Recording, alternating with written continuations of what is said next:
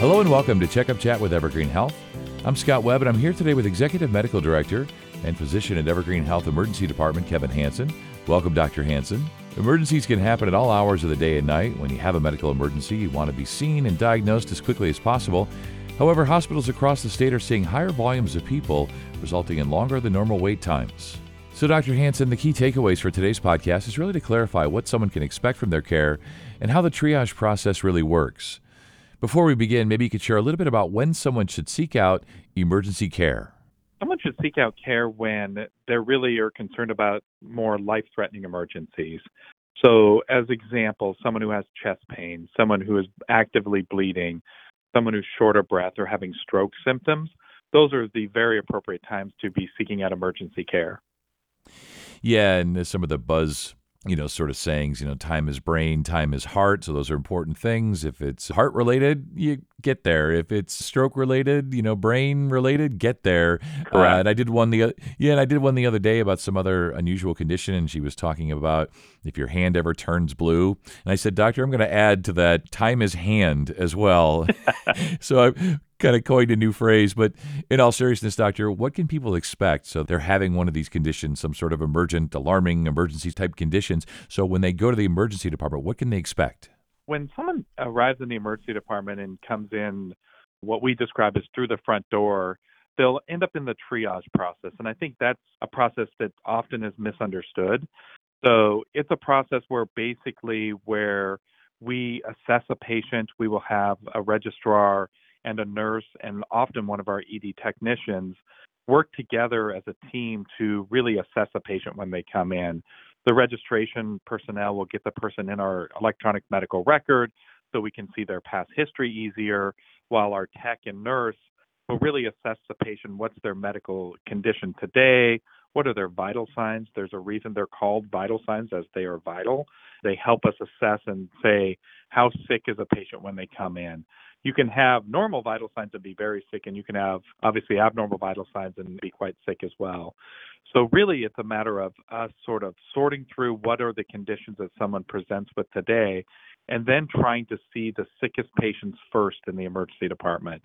That's one of the misnomers. A lot of times you go to other type of venues and it's first come, first serve. Right. In an emergency department, we really need to take the sickest patients first often we want to get everybody back quickly because obviously you wouldn't be in an emergency department unless you felt you were having an emergency. That being said, we have to triage and decide who is the sickest and get them back to the resources first. Yeah, and I'm sure there are times where you're thinking to yourself, maybe this wasn't an emergency. Maybe you didn't need to come straight here, but you know, people are concerned and we'd rather they seek medical attention than not, especially if it is something more serious. Wondering if the process is different at all. If someone calls 911 versus them sort of driving themselves in, is the triage process the same? I would say the process is slightly different if someone calls 911. So, in the area where we live, if you call 911, oftentimes you will get the fire department or a private ambulance company that comes out and evaluates you. I would say the majority are the fire departments that will come out or the medics will come out, depending on what your complaint is. If you call 911 and your complaint is, you know, somebody collapsed and they're not breathing, the medics are going to be dispatched immediately. If you call 911 and you have abdominal pain and are vomiting, a fire department may come out first and assess you. And really, the triage process is in the field as well. So, in other words, the fire department or medics will come out and do essentially what the triage nurses are doing when someone drives into the emergency department. They're assessing the situation. What are the complaints? What are the vital signs? They're able to intervene with IVs and checking glucose levels and EKGs and rescue things such as CPR if they need to or intubate you if you need to. So they're able to intervene in the field. And subsequently, they're communicating with us in the emergency department, either with a nurse or with a physician, and communicating with us what is coming in from an ambulance, essentially in the field. So a lot of that process is happening the same. It's just happening when you're at home or when you're in your car if you got in a car wreck, those sorts of things. Right. And then the patient comes in almost directly to a room. I would say the vast majority of the time. Occasionally, a patient will be triaged back out to the waiting room if their only mechanism into the facility was via ambulance. An example of that would be when someone gets in a car wreck that's not severe, but they can't drive their car. They're sick enough to need assessed, but they're medically stable. So they will sometimes go to our waiting room, but that is the exception, not the rule. Yeah, I see what you mean. The exception, not the rule, for sure. So then, besides the triage system, because I know, well, at least speaking only for me, both of my kids have been to the emergency room many times over the years, and sometimes wait times are high. So, besides the triage system, is there any other reasons you can tell us or explain why ED wait times can be so high? It's really a function of the acuity and the volume of patients often. I would tell you it is not as frequent that it is around staffing. I think the perception is that we don't have enough nurses or physicians or those sorts of things. But the reality is it's a matter of volume that comes in the door. There is some consistency to an emergency department. And I think that if you don't live in that world every day, people don't know that. There is predictable volumes. Certain days of the week are always busier certain times of the day are always busier, and we attempt to staff for those sort of busier days and busier times. But there's always the unpredictable event. A good example is the ice storm that happened a few weeks ago, where you wouldn't have predicted that there was an ice storm on a certain day of the week, right. and all of a sudden you're going to have 200 people show up that fell on the ice and injured and broke their extremities. Sure. So it's those sorts of things that can really affect sort of the wait times as well. Yeah, I see what you mean. Is there anything we should do before we go to the ED? I mean, I, sometimes, obviously, in the case of an emergency, we're not thinking about, oh, I better bring this, I better bring that, or how does my hair look, or whatever. But generally speaking, what should we do if we have time to plan? What should we do before we go? If folks have time to plan, which oftentimes they don't, and we understand that. Right. But if they do have time to plan, some of the things that are more helpful to expedite your care and to make your care better are to make sure you understand your medical history.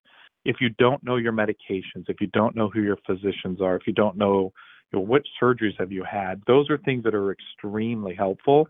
And I would say if I had to focus on one thing, it's really understanding the medications it's really surprising how many times we see patients and we ask them, What's your history? And they'll tell me, I have high blood pressure or I've had a stroke in the past.